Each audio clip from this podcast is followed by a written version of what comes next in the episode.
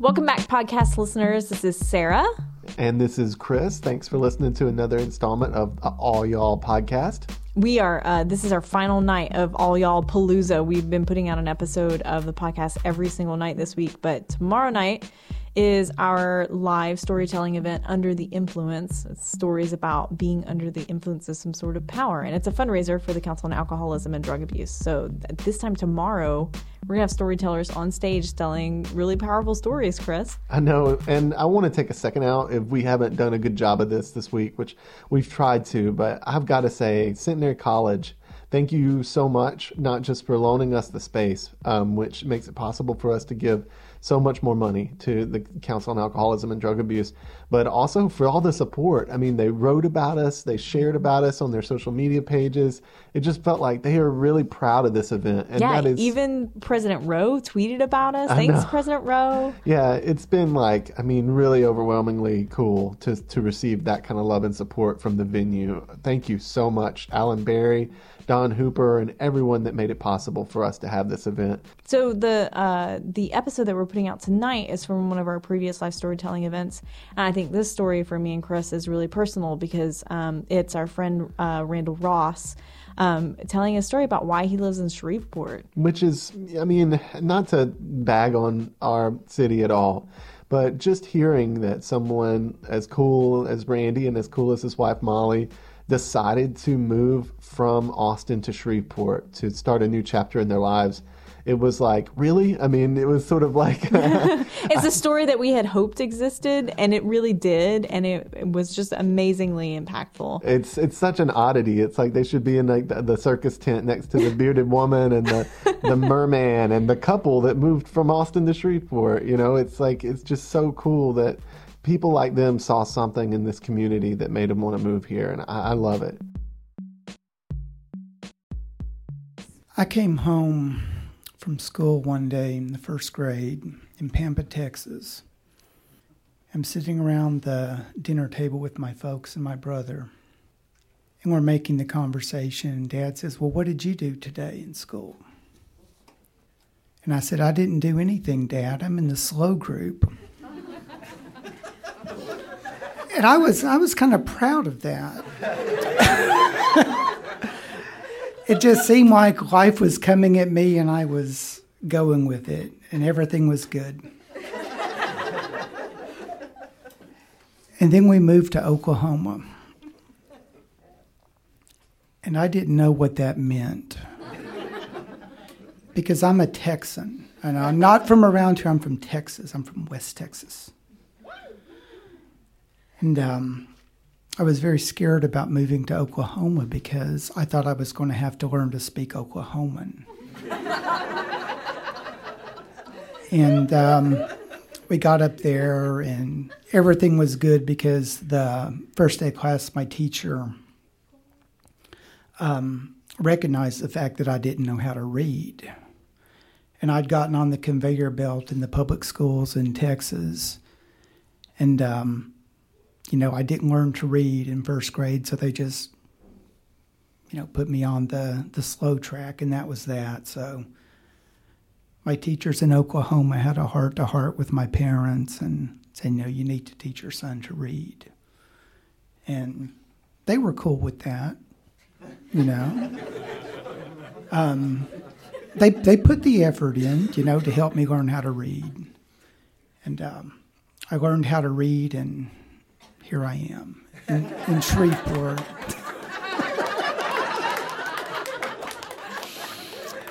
but no, really, the um,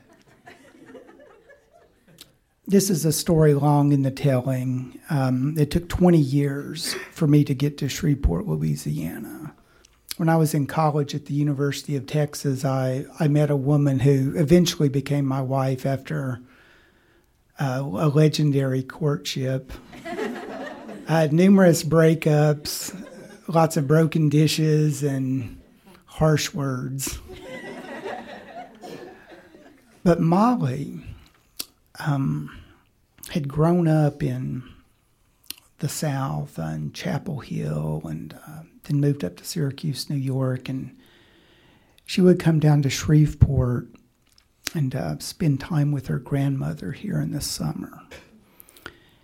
And she had a really, really fond remembrance of this place.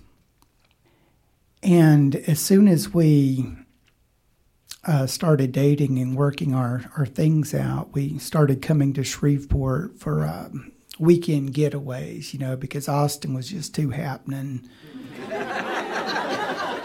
things are too fast. You know, there was the weather was too, like Steve Earle said, the weather was too good, the dope was too cheap, and the women were too beautiful. and you just couldn't get anything done there. So we would come to Shreveport. we would come to Shreveport and relax.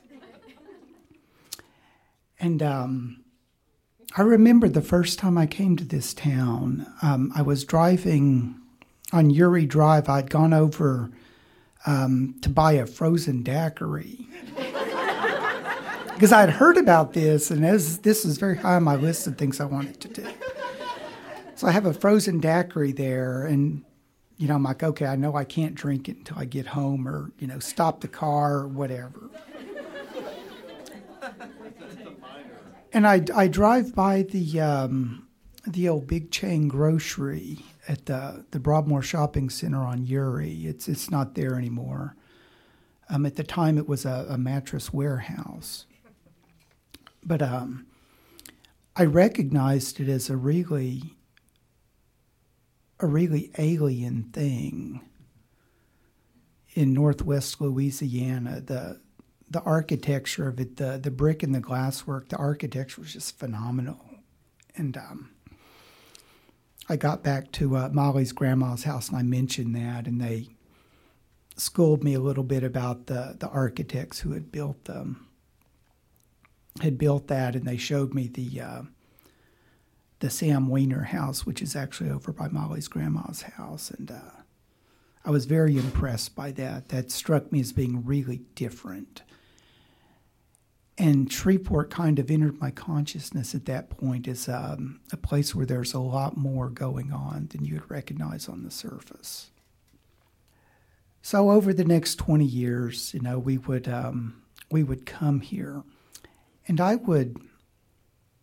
In the back of our minds, there was always this idea: it's like, oh, we could we could move to Shreveport, you know, if if we play our string out in Austin, and if our dreams don't come true, you know, we can always start anew in Shreveport.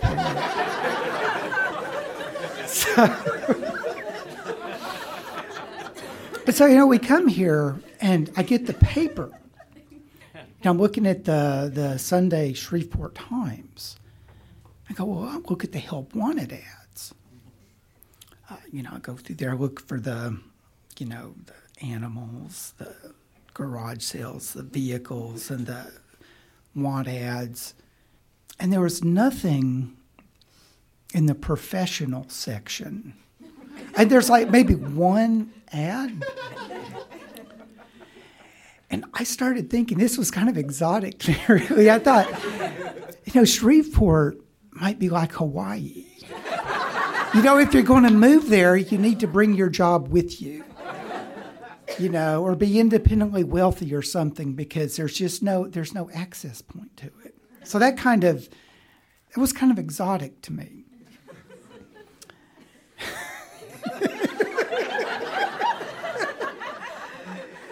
but we were young back then. and we got older and you know the there's a, a, Buddhist saying that the I, I paraphrasing it is the um, the root of suffering is attachment, and it took a long time, but I actually started understanding um, what that meant because I was really attached to only one thing, and that was my wife and the life we were trying to build together. And I had this false attachment to um, being a Texan and living in Austin, you know. And, you know, I thought that there was absolutely no way that I was ever going to leave Austin. You know, it was that was who I was, that was where I was from. you know. And um, my wife didn't necessarily share that point of view. Um, my uncle Dave um, is a very savvy judge of character. He talked about me. He said that Randy only does what Randy wants to do, which is accurate. You know, I'm not going to. I've never argued that point. It's it's a completely accurate Zen-like assessment of my character. And he also said that Molly is so sweet, but she always gets what she wants.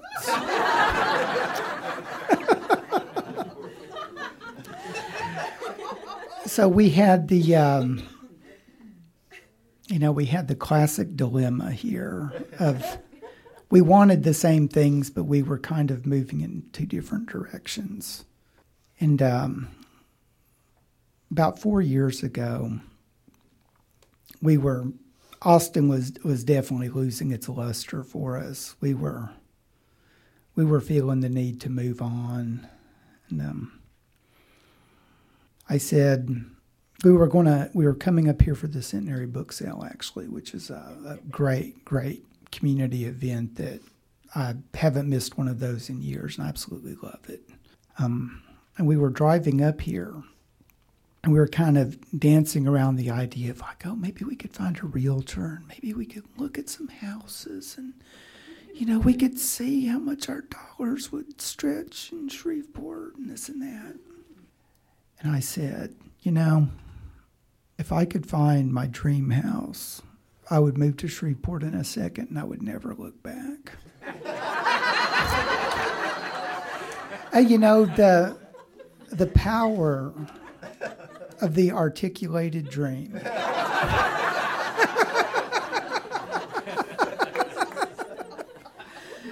so, um, long story short, you know, after coming to Shreveport for 20 years and uh, enjoying it and kind of peeling back some layers of culture, um, I was very comfortable coming here. And then, then we took the big leap and, um, you know, we found a house here and moved. And, uh, it's been a really a really wonderful experience.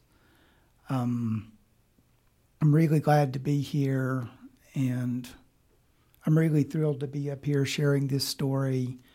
And I think this is the last time I will tell it. So, if you're if you're here tonight, you heard it, and if not, you know I'm a Shreveporter now, so I'm not I'm not going to live in the past. Thanks. Good night.